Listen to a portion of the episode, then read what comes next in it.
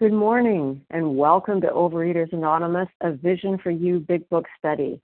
My name is Lynn S. and I am a recovered compulsive overeater in Toronto, Canada. Today is Monday, April the twenty-second, twenty nineteen, and we are reading from the Big Book in the chapter, There is a Solution. We are on page twenty-one, and we're starting with the second paragraph. Here is the fellow who has been puzzling you. Today's readers are the twelve Steps, Alita J, twelve Traditions, Judy F, and readers of the text, Kelly S, Lance L, and Martha Z. The reference number for Sunday, April the twenty-first is, and I didn't write it down, sorry, I'll have to get back to you with that. The O A Preamble. Overeaters Anonymous is a fellowship of individuals who, through shared experience, strength, and hope, are recovering from compulsive overeating. We welcome everyone who wants to stop eating compulsively. There are no dues or fees for members. We are self-supporting through our own contributions, neither soliciting nor accepting outside donations. O A is not affiliated with any public or private organization, political movement, ideology, or religious doctrine. We take no position on outside issues. Our primary purpose is to abstain from compulsive eating and compulsive food behaviors and to carry the message of recovery through the twelve steps of O A to those who still suffer. O A's sole purpose. O A's fifth tradition states each group has but one primary purpose, to carry its message to the compulsive overeater who still suffers. At a Vision for You Big Book Study, our message is that people who suffer from compulsive overeating can recover through abstinence and the practice of the twelve steps and twelve traditions of Overeaters Anonymous. I will now ask Alita J to read the twelve steps. Good morning, all. Uh, Alita, compulsive overeater in Wisconsin. The twelve steps of Overeaters Anonymous. One, we admitted we were powerless over food, that our lives had become unmanageable.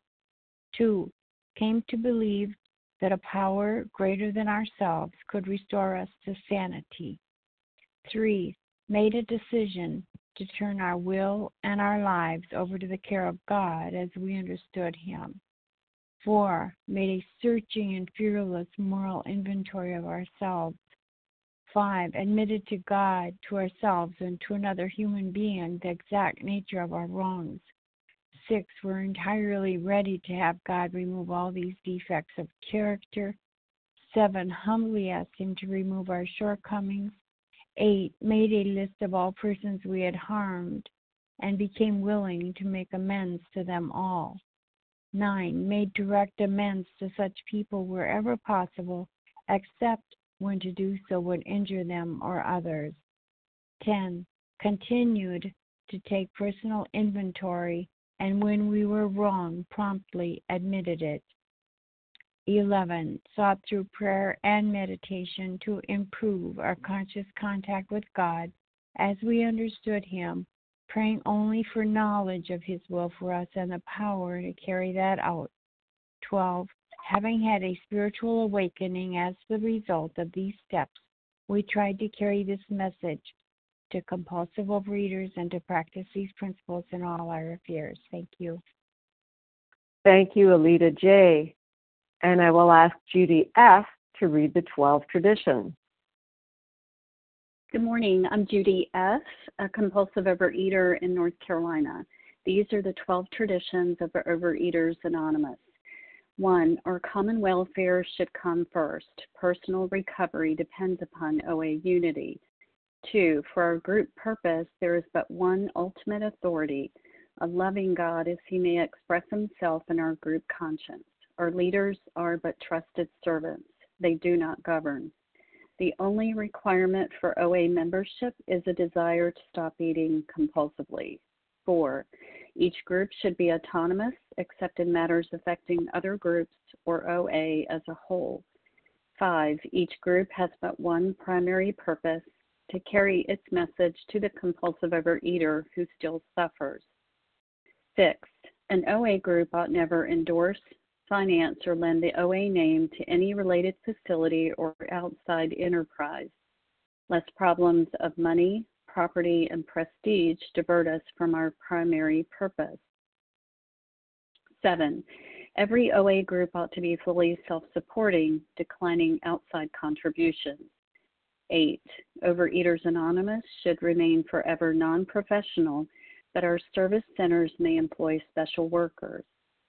Nine, O A as such ought never be organized, but we may create service boards or committees directly responsible to those they serve.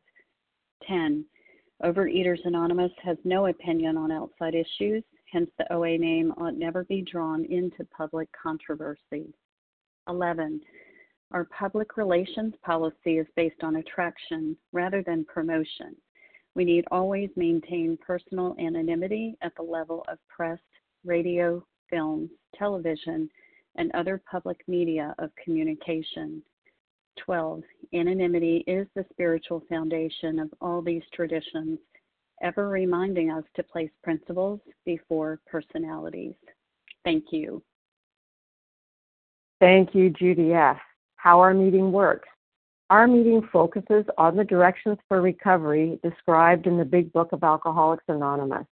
We read a paragraph or two from the literature, then stop and share on what was read.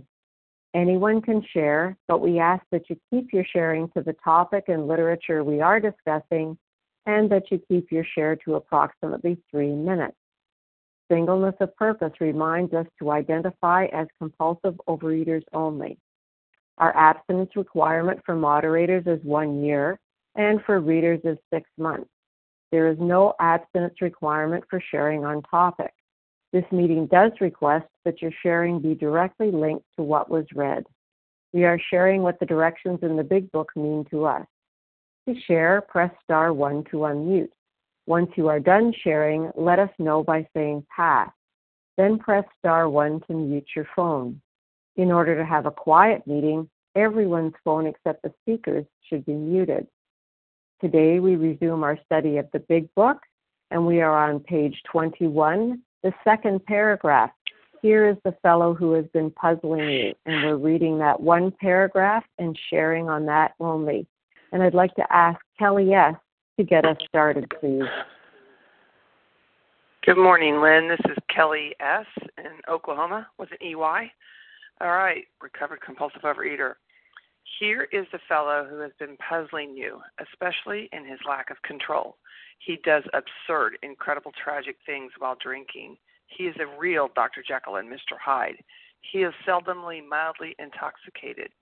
He is always more or less insanely drunk. His disposition while drinking resembles his normal nature but little. He may be one of the finest fellows in the world. Yet, let him drink for a day, and he frequently becomes disgustingly and even dangerously antisocial. He has a positive genius for getting tight at exactly the wrong moment, particularly when some important decision must be made or engagement kept. He is often perfectly sensible and well-balanced concerning everything except liquor, but in that respect, he is incredibly dishonest and selfish. He often possesses special abilities, skills, and aptitudes, and has a promising career ahead of him. He uses his gifts to build up a bright outlook for his family and himself, and then pulls the structures down on his head by a senseless se- series of sprees. Here, he is the fellow who goes to bed so intoxicated he ought to sleep the clock around, yet early next morning, he searches madly for the bottle he misplaced the night before. If he can afford it, he may have liquor concealed all over his house to be certain no one gets his entire supply away from him to throw down the waste pipe. As matters grow worse, he begins to use a combination of high-powered sedative and liquor to get to quiet his nerves so he can go to work. Then comes the day when he simply cannot make it and gets drunk all over again.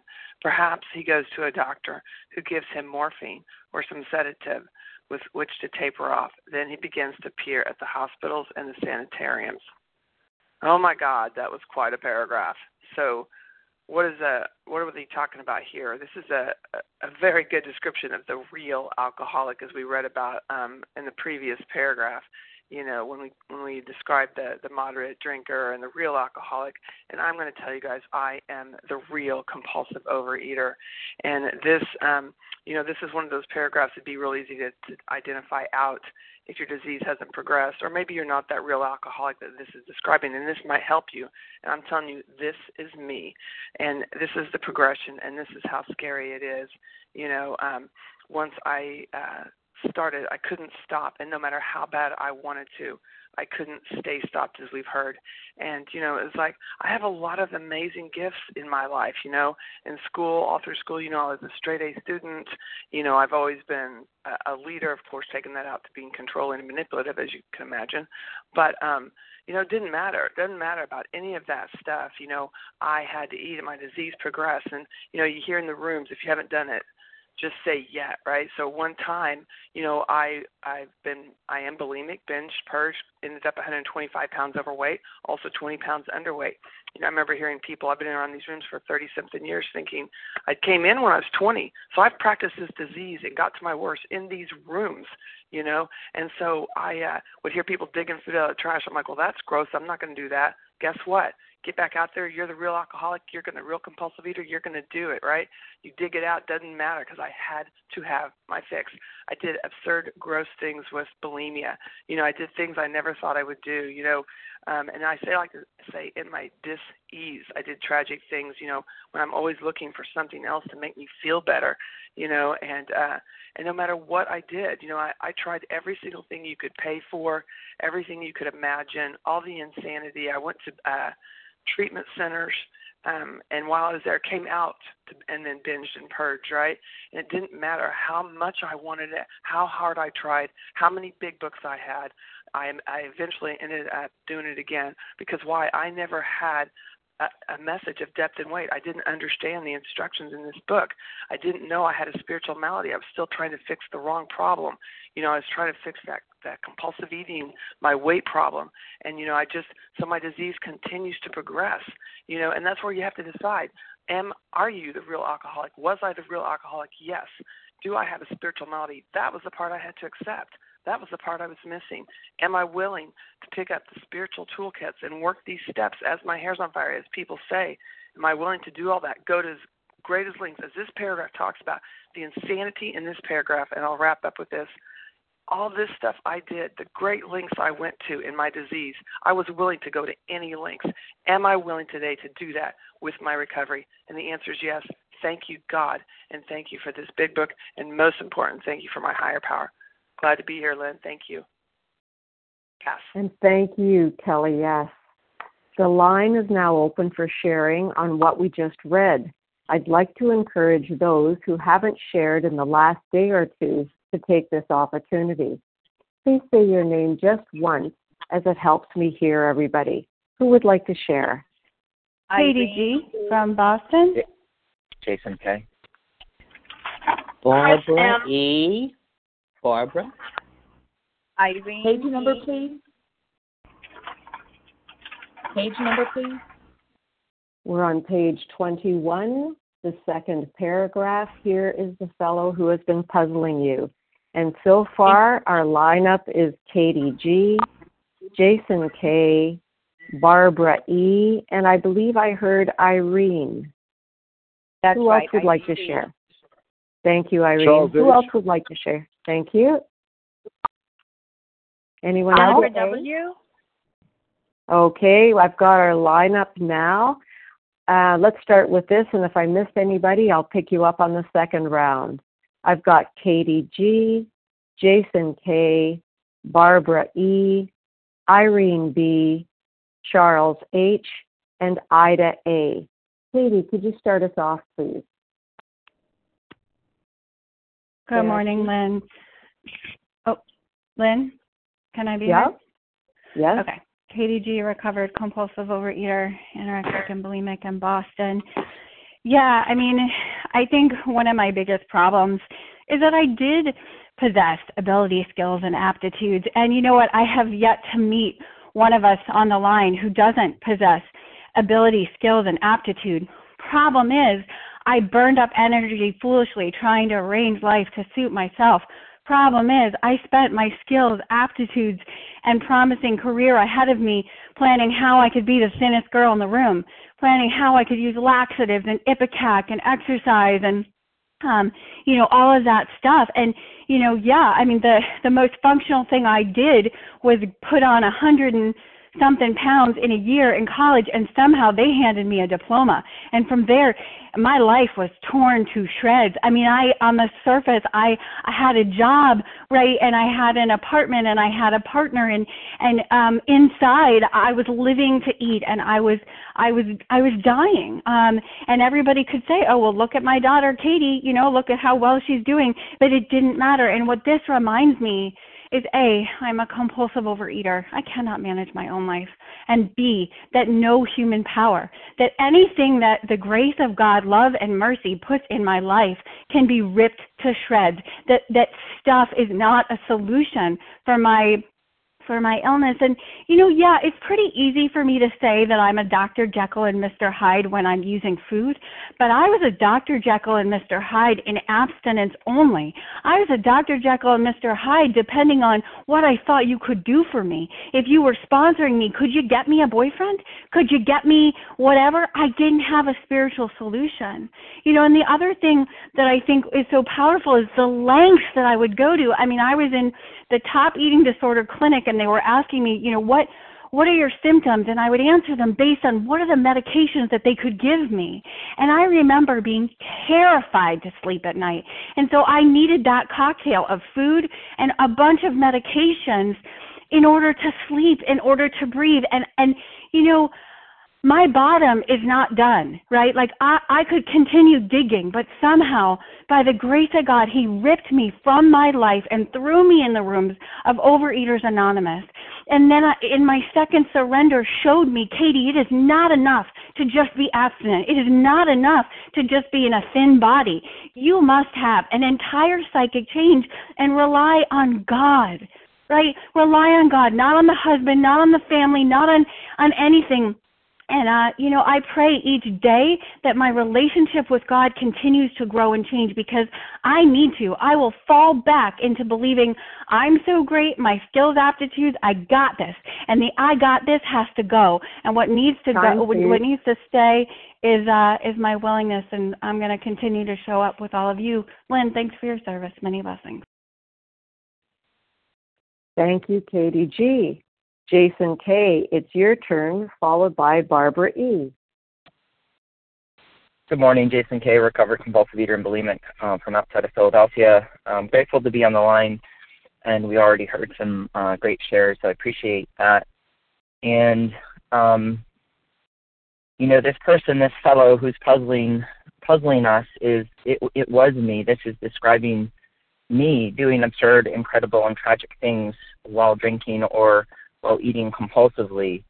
Uh, and I couldn't understand myself. And I, I, I used to, to write in journals, you know, almost compulsively. I'd, I'd write a Word document, one hundred pages uh, on Microsoft Word, and then I'd save it. I did ten, eleven journals, you know, over one thousand pages in my early twenties in this one six-month period, just trying to understand myself. But this disease, cunning, baffling, and powerful, um, makes us do these absurd, absurd and tragic things.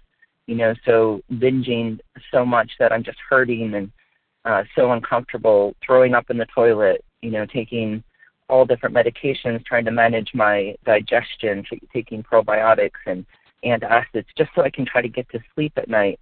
But still, I can't outrun the heartburn, and I'm waking up with acid reflux and waking up the very next morning doing what? Going back to the same store, the same foods, eating compulsively again.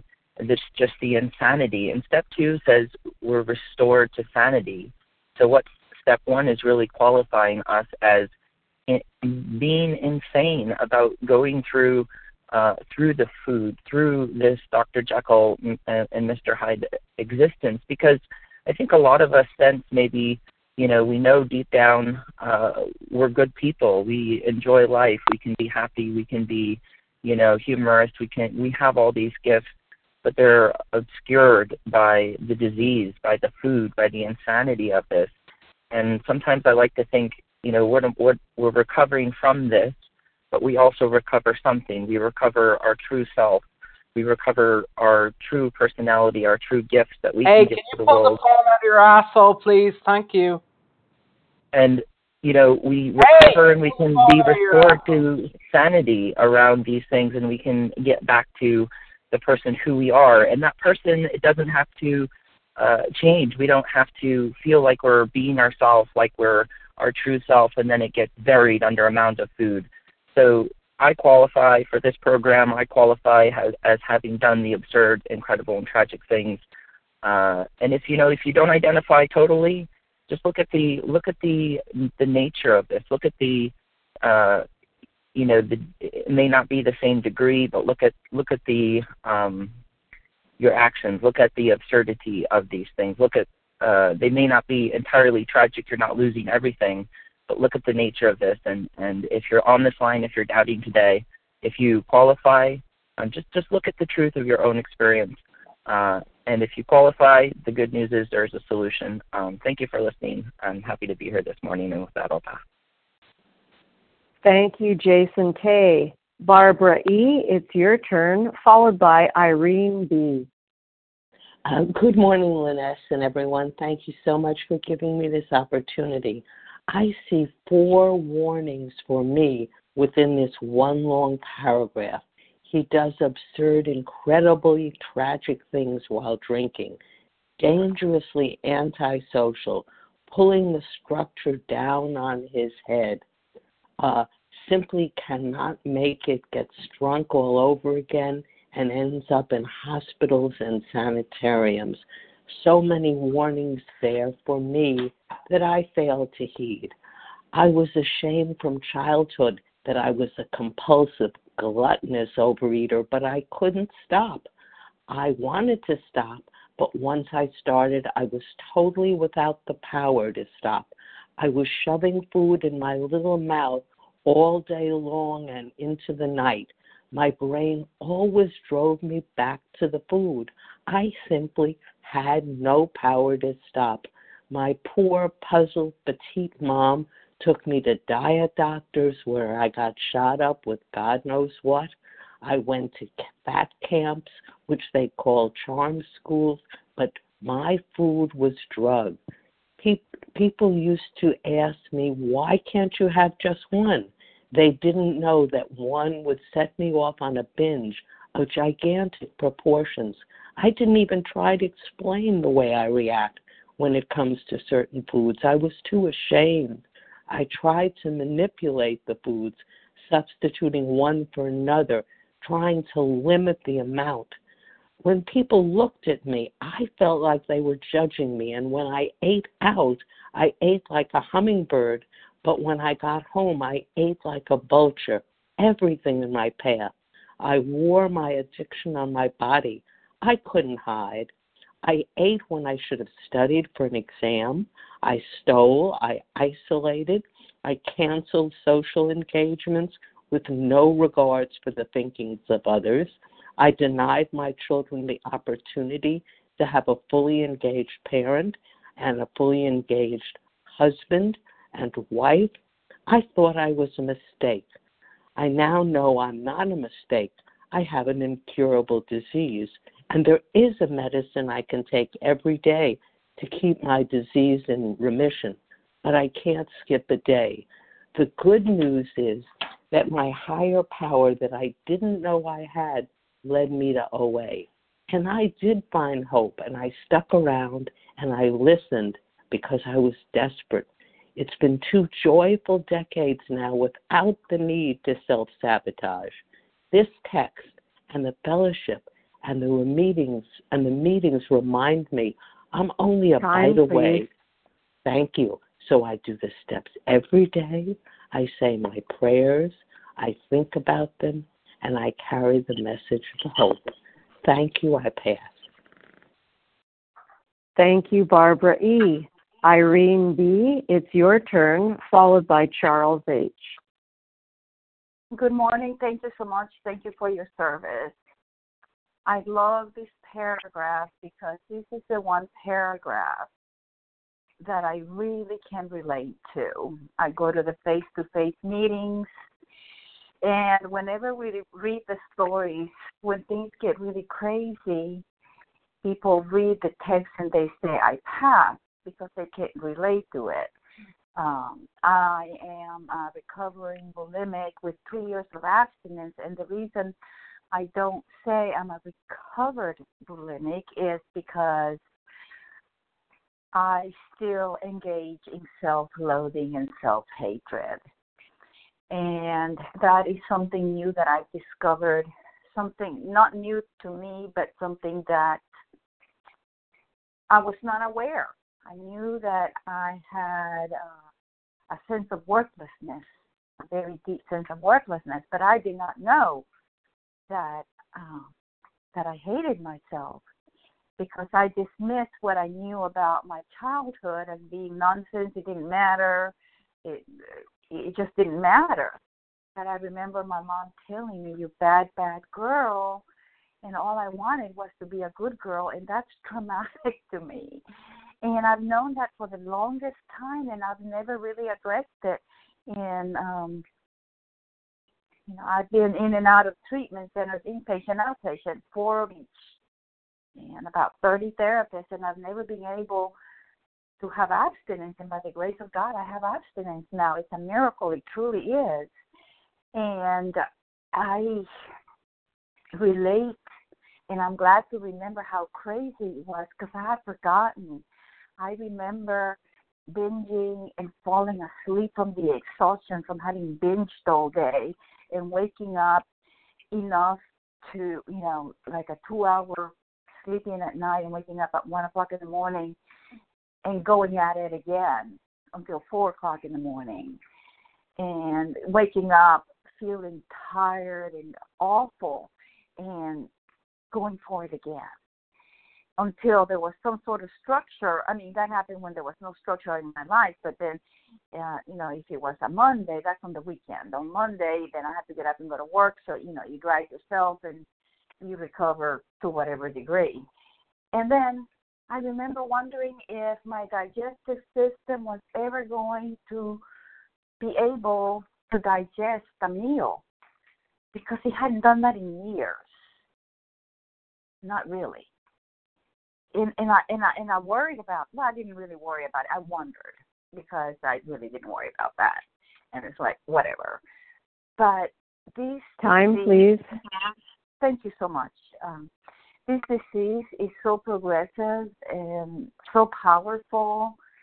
And um, I don't consider, you know, I haven't binged and purged in two years. And And I don't binge anymore. I don't eat compulsively, but Time, I, I soothe, okay. I soothe myself with food, and I'd like to stop that. And with that, I'll pass. Thank you so much for listening.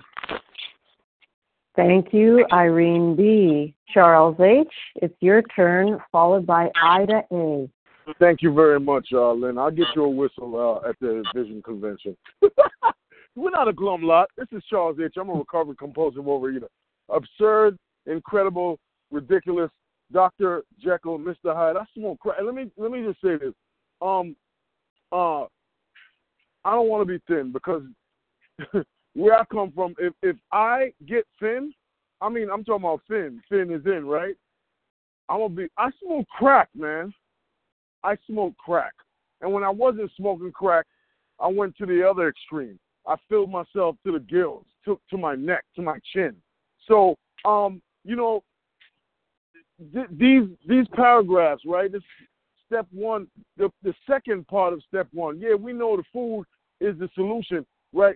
This shows me that my life is unmanageable. I mean, like smoking crack, my life is unmanageable, right? Trying to eat to the to, to, to fill my head from my stomach is unmanageable. And and hearing you guys is is is, is, is, is therapy that I don't got to pay for. I mean, if I have a if I have a phone, I can dial in. Just to dial in and to listen to the experience, strength, and hope from people all around the world. We're different in where we come from and ethnicity, but we have the same issue every single day. And maybe it's not the same every single day. I'll share this. Like, my family, there's a lot. My family make the papers, and, I, and I'm going to keep it like that.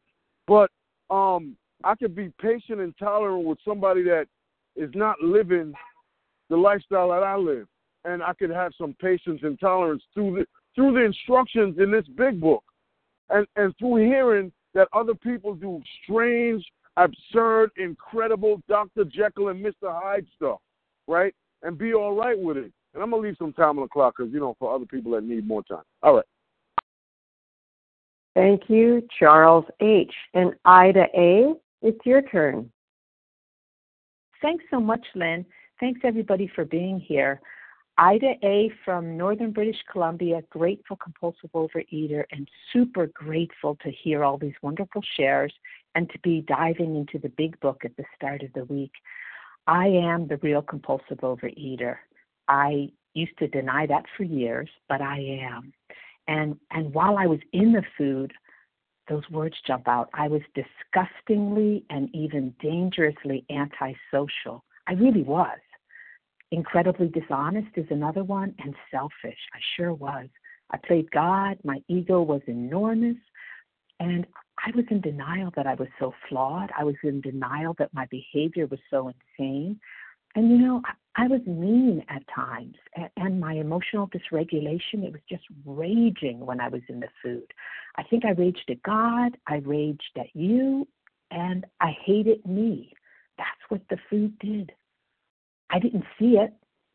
I was gluttonous with with, with my intake, and, and uh, I moved so far away from self-love. How could I have room to love any of you? And so when I came into the rooms, I came into the visionaries, and, and I listened, and I cringed when you would read chapter five. Something like those who those those who do not recover are people who cannot and will not completely give themselves to the simple program. People constitutionally incapable of being honest. And I was, ding, ding, ding, I can't be honest, I can't be honest. How can I ever get this? But y'all wore me down. you you wore me down. And so today I take solace in that part in the big book where it says, uh, showing others who suffer how we were given help is a very thing that makes life seem so worthwhile.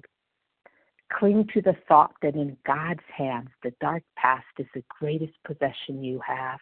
And I, I'm not proud of my past, but I'm not ashamed of it anymore. And I know that my past can help any of you out there that are still dumpster diving in the food, because I was there and I raged on myself and I hated me. And I am growing a belief that I never knew I could, in, in a higher power that I never knew I could be connected to. And if I can, all of you can. Thank you all for being here and blessing me at the start of the week. I pass. Thank you, Ida A. And for those of us who may have come on the line a little bit later, we are in the chapter, There is a Solution. We are on page twenty-one, the second paragraph. Here is the fellow who has been puzzling you. And I'd like to encourage those who haven't shared in the last day or two to take this opportunity.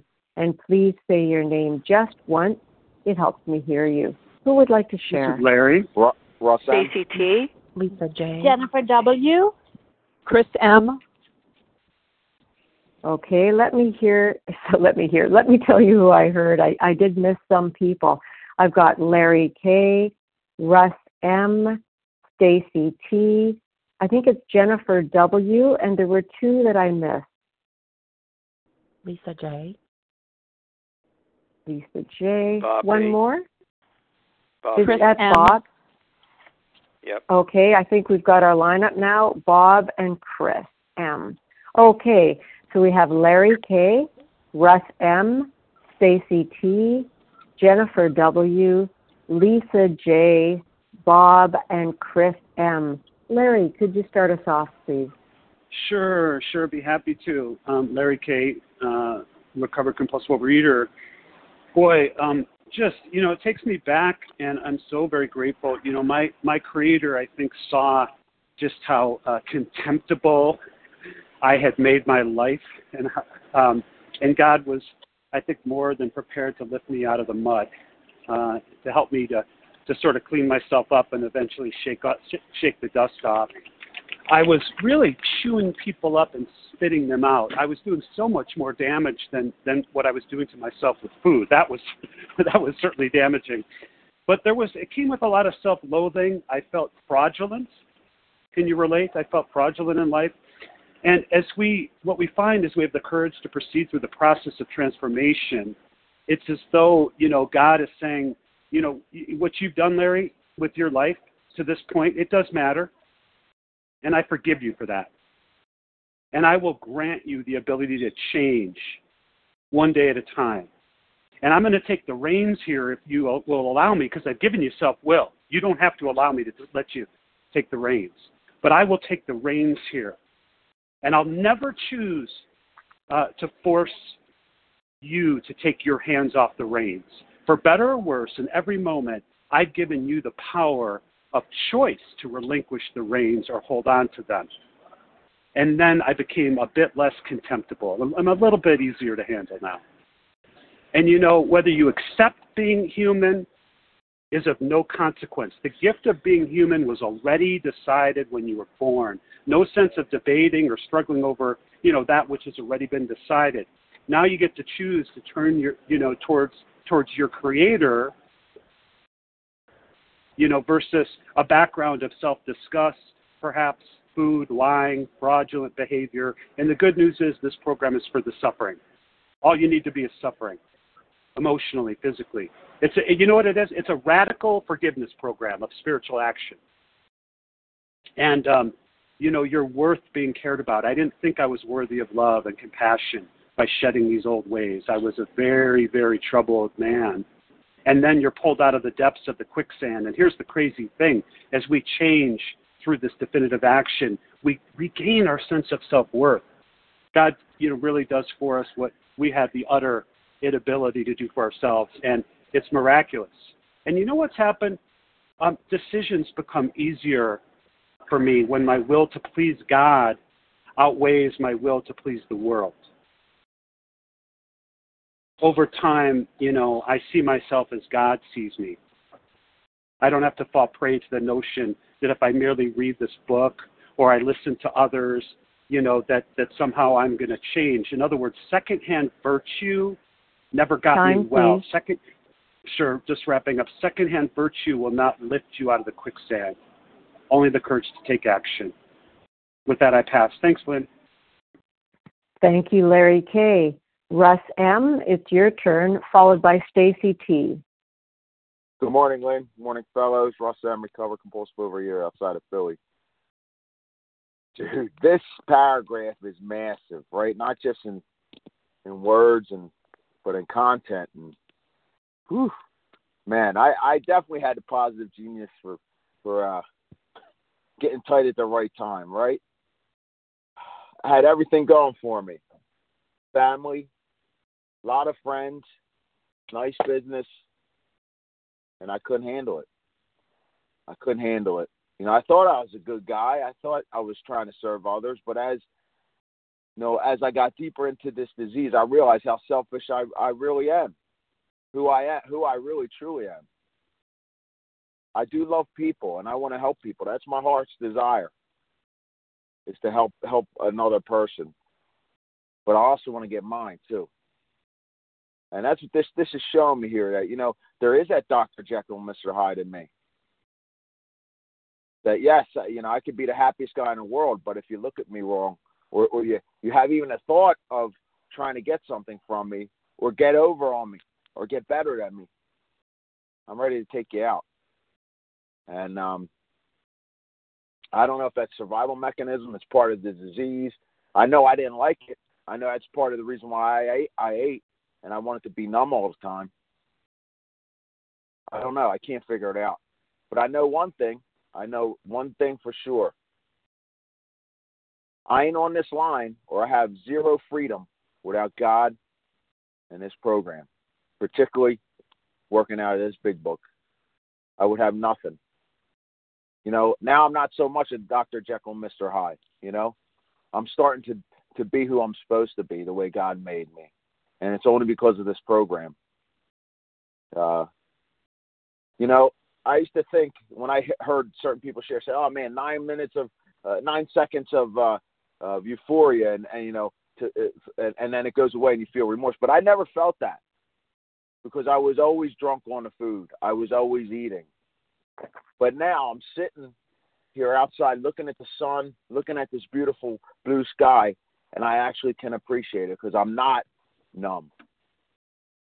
I'm not numb. These are, these are the, the huge gifts that I'm getting through this program. So I hope I could share it with someone else. And I love you guys. You have a beautiful day. Thank you, Russ M. Stacy T., it's your turn, followed by Jennifer W. Good morning. This is Stacy T., recovered compulsive overeater in Cleveland. Thanks for your service, Lynn. And there are a couple pieces that really stand out, and the shares have been just really great for me this morning, as always. Um, I for sure uh, was the Doctor Jekyll and Mister Hyde, and as Ross said, I still can be, um, and I have a, a way out today that I never knew was possible, and that no outside help, no nothing helped until I really learned what my true problem was. And um, I'm so appreciative of that. And when when uh, Kelly first read this, uh, even though I go through with others, I had this pit in my stomach. And uh, just remembering the insanity of what I did as uh, with the food, um, with the buildup of emotion. And I don't know if I was well balanced. I, I don't think so. If uh, I was a Doctor Jekyll and Mister Hyde, and I couldn't stop it myself. Um, and one piece that kind of still was that uh, little bit of a sucker is punch is that I did have a special ability, like all all of us do, and um, I had a promising um, possibility Uh, for a career, and um, I didn't pursue that. And at just a few weeks shy of, of undertaking that, and I'm in my early sixties now, and uh, it usually doesn't bother me. And uh, this morning it did, and uh, it's here written in my big book. You know, was this me regarding this opportunity those decades ago? And uh, and the day came. And it came and it came while I've been on this line until it didn't, or I just couldn't make it. And I would get drunk over and over again. And uh, without the daily disciplines of prayer and meditation and all of what you offer and daily study, um, I would be dead for sure um, spiritually again and still. And uh, I would most likely be dead physically. And I'm so glad to be uh, having this opportunity to grow at this juncture of my life, and I pray for this day to be a continued day of that. And with that, I pass. Thank you, Stacy T. Jennifer W., it's your turn, followed by Lisa J. Hello, this is Jennifer, compulsive overeater. Can you hear me? Yes, thank you.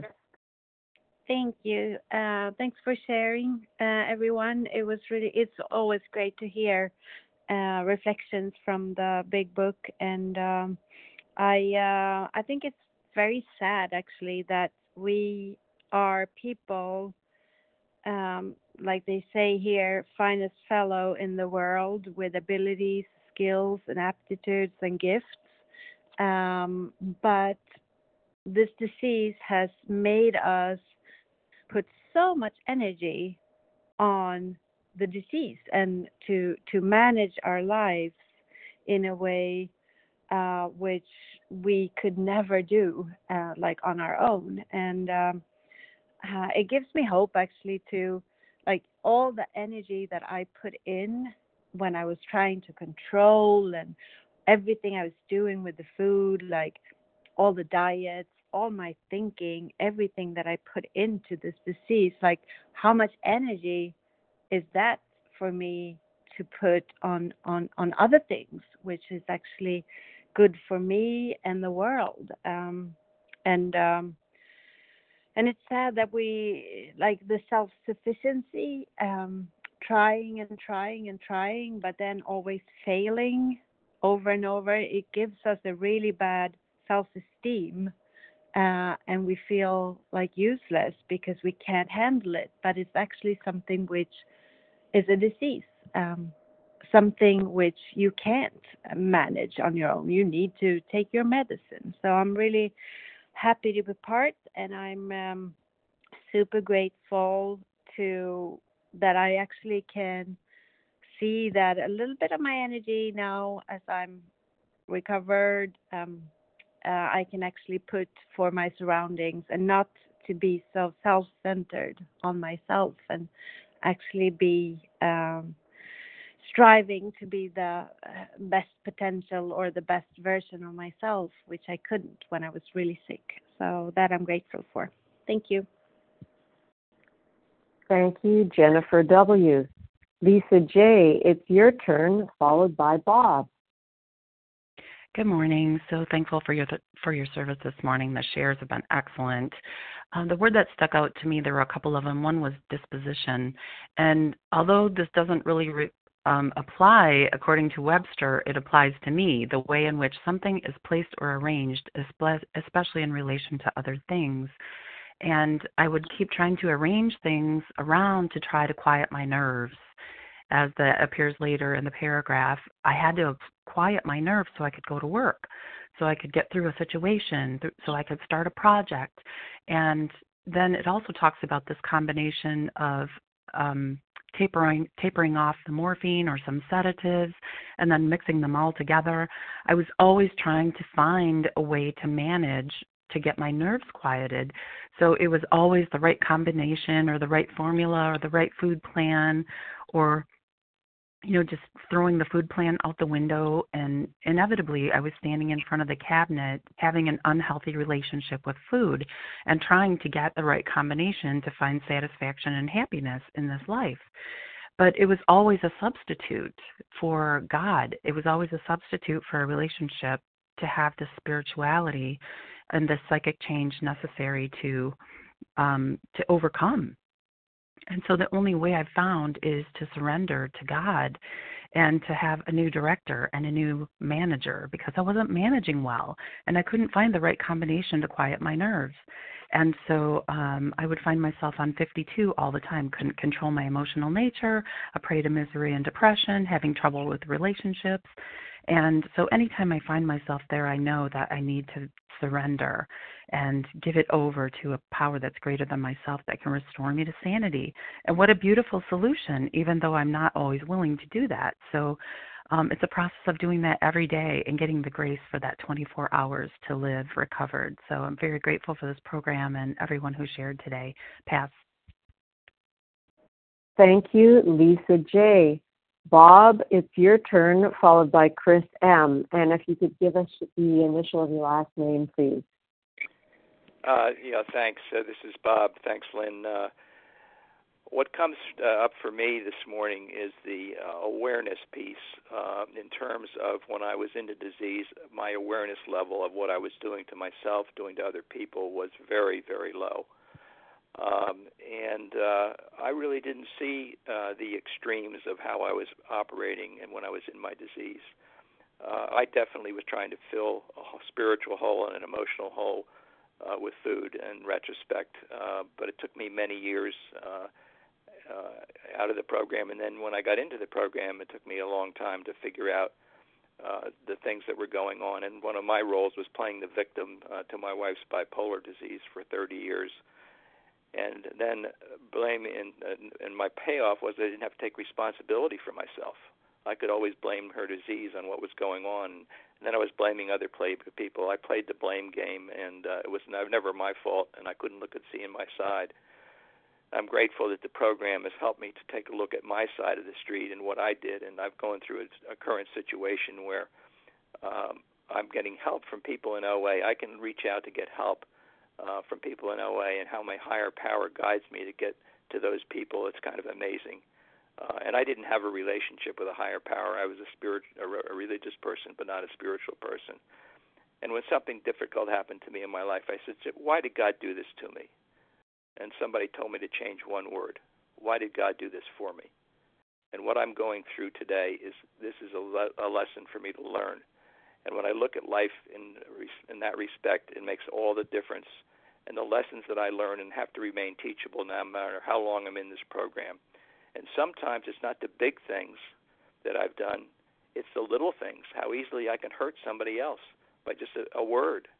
Um, so the Doctor Jekyll and Mister Hyde and me, uh, it, it is the big things, but it's also the little things. And the omissions uh, is another part for me, uh, what I didn't do that I could have done to help somebody else. But today I know what God's mission is for me. It's to take the love that he gives to me as a gift, pass it on to others. And with that, I pass. Thanks. Thank you, Bob. And Chris M., it's your turn. Good morning. Thank you. My name is Chris M. I'm a compulsive eater from the Hudson Valley in New York State. Um, thank you so much, um, everyone, for your shares. I really relate so completely to the emotional and spiritual part of what everyone has said. For me, physically, my physical the manifestation of my disease physically is different, and it is, you know, for all of us. And I've been in this program for, gosh, since nineteen eighty-six, so a long time, and um, I've had, you know, recovery and relapse and all that along the way. And my big issue had always been relating physically um, to the habits, the eating habits, which mine have not been similar to most people that I hear. And that always made me confused, like, well, I don't really know how to relate to this program, because for me, my times of overweight were when I was pregnant and when I was on anti-anxiety medication. Um, so in between that, you know, losing, trying to lose weight from those situations, I just, I did always have a self-loathing and kind of more of an anorexic, bulimic outlook and um, behavior. I started starving myself when I was thirteen, and, um, you know, I had a lot of anxiety. Today I do as well. Um, and I related to what someone had said earlier about trying to fix the wrong problem. And my, you know, in my time in O A, I've, I've, like I said, had some recovery and, and done really well in all three areas. And lately, my spiritual recovery is just very poor. And, you know, and I look back over my life, I also try to manage myself and make myself feel better, but not always with food, a lot of times with plans. Well, okay, I'm going to go back to school, and that's going to make me feel better. I'm going to start, you know, exercising, and that's going to make me feel better. And those are all good things. You know, I'm going to plan a trip. I'm going to, you know, and I aspired, I thought, well, I had to, like, make my life better and, like, perform better in my life, and then I would get my self-esteem. And I've done a lot, and I've achieved a lot, and I still feel really empty. So, aha, um, instead of feeling bad about that, I'm like, okay, I guess I'm concentrating on the wrong area. So I'm just grateful to be willing today to look at that, um, work through it. And I've listened to these meetings a bit, um, but now I would really like to work with someone um, as, as a, you know, a sponsee, and really delve into the recovery that you guys um, just have so beautifully. So I will leave my number at the end of the um, meeting. Thank you so much. I pass. Thank you, Chris M. Thank you to everyone who shared, and thank you to Team Monday. Please join us for a second unrecorded hour of study immediately following closing. The share I D for Sunday's special edition, April twenty-first, was one two eight oh eight. And the share I D for this morning's meeting, Monday, April the twenty-second, seven a.m. meeting, is one two eight one zero. We will now close with the reading from the Big Book on page one sixty-four, followed by the Serenity Prayer. will Lance L. please read A Vision for You? Our book is meant to be suggestive only. Good morning. My name is Lance L. I'm a recovered compulsive overeater. Our book is meant to be suggestive only. We realize we know only a little.